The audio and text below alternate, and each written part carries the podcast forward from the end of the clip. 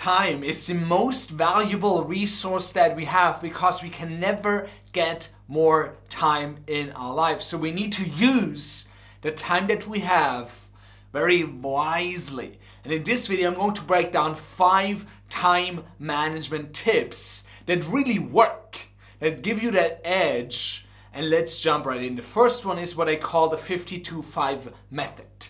Most people, they work in long intervals and they spend a long time at work, but they're actually not that productive. They're actually not getting things done because their focus dips over time. But you can restore your focus, you can renew your focus by doing this simple thing. Every hour, take a five minute break to recharge, refuel, and you'll be so much more fresh afterwards. In your break, you move your body a bit to stretch, to release tension in your body, and to renew your focus. Then maybe you do something fun for yourself that you enjoy so work feels more rewarding.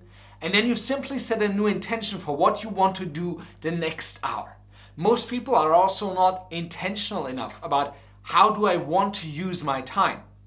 So give yourself the gift of awareness every hour. How do I want to use my time? Because the truth is this Every single person on this planet has the same 24 hours in a day.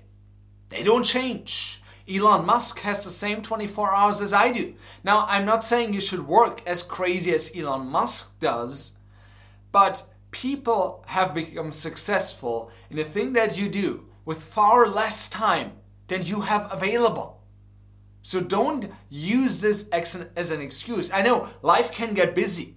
I mean, I have a busy life. I have two small children. So life is busy. But I don't see that as an excuse.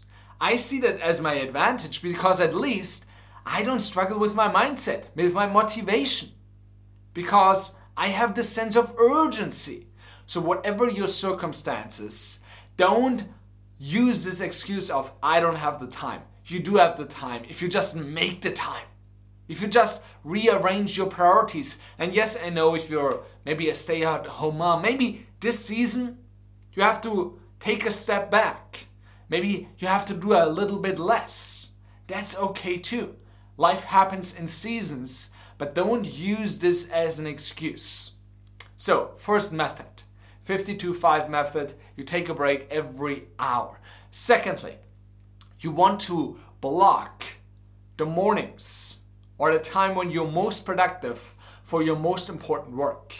The thing that we often struggle with is we have all these things to do, and the most important work either doesn't get done at all or it gets squeezed in in between when you have five minutes here or five minutes there. You need to make extensive time for the things that matter most. And the things that matter most, here's the key they often don't seem so urgent. There's never a right time to write that book. It's just never there. So you need to make that time. You need to make it a priority. So block your mornings for your most important needle moving activities. And that includes that at the beginning of the week and at the beginning of the day, you need to get clear on what is most important. What is my number one priority? What's the first thing I'm going to do? And until this thing is done, nothing else matters. Everything else is a distraction. If you want some help on this, read the book The One Thing by Gary Keller and Jay Papasan. Really amazing book. And they have this one fantastic quote Until the one thing is done, everything else is a distraction.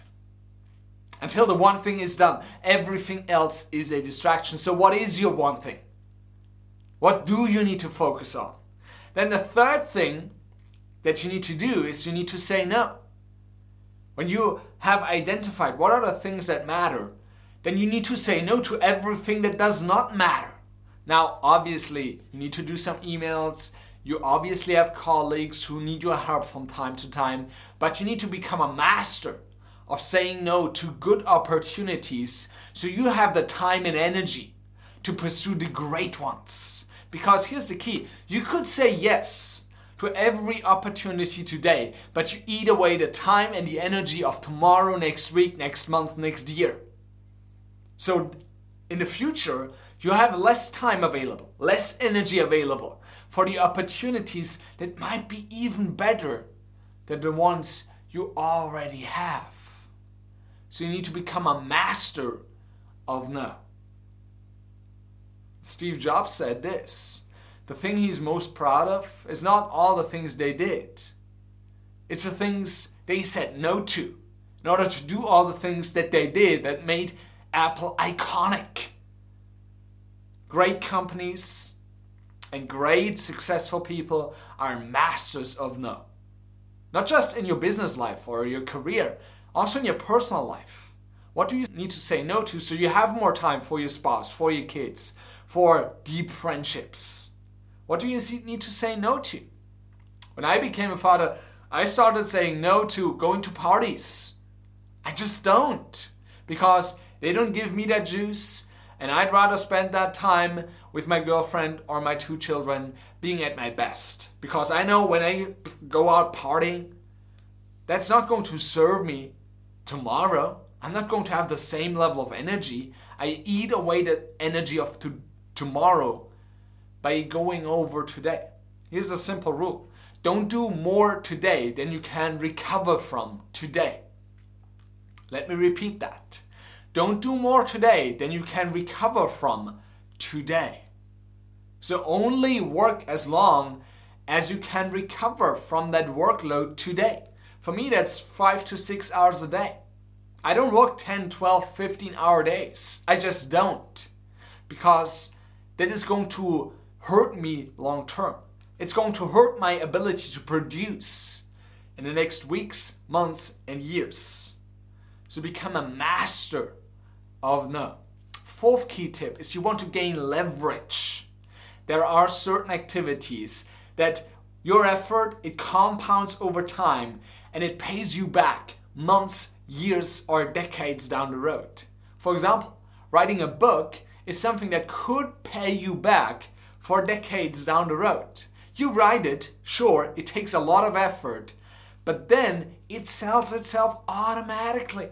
You don't have to do anything. Similarly, there are systems or automations or team that you could use, leverage. So you don't have to put in the effort every single day.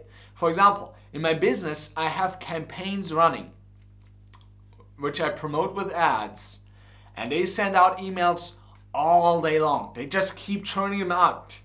And I don't have to do anything. I'm able to send out all those emails on autopilot and I'm able to shoot this video as a result.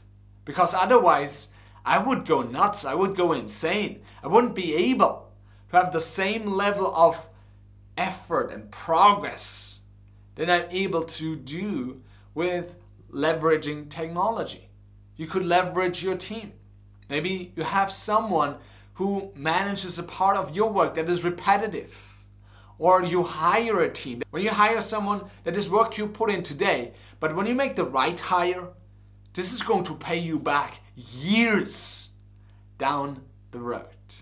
And then the fifth key tip, by the way, I've got a bonus tip for you coming up, so stay in this video. But fifth tip is you need to master your energy.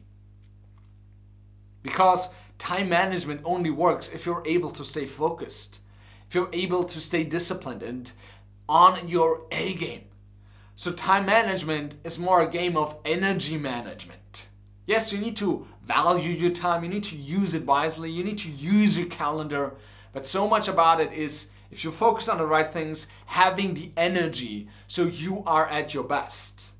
That includes your sleep, nutrition, exercise, as well as your mental, emotional, and relational well being.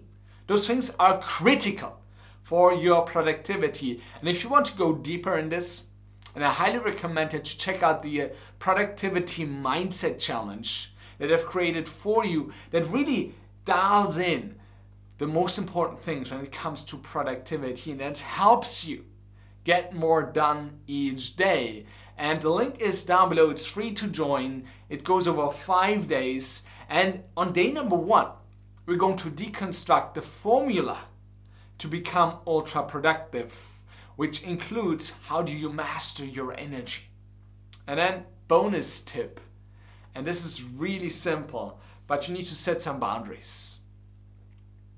Most people have no boundaries.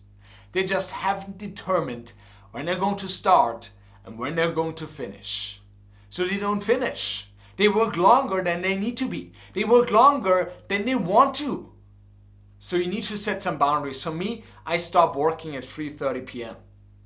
That's when I spend time with my family, with my children, with my girlfriend. That is scheduled in the calendar. And my girlfriend knows this. My children know this. I'm available after that time. So you want to set some boundaries because that's going to increase your productivity in the time that you have. The worst thing you can have is all the time in the world. When I was a student, I thought, I have so much time. What happened? I procrastinated. I didn't do the things I wanted to do because I felt like I have the entire day. Why would I do the work today? Not having a clear structure is the worst thing that can happen for your productivity. So set a structure in place. Discipline creates freedom. And I've done an entire video on that topic, which you can watch right here. And if you like this video, subscribe down below, hit that notification bell for more videos every single week, just like this one. And I'm looking forward to seeing you in the next video.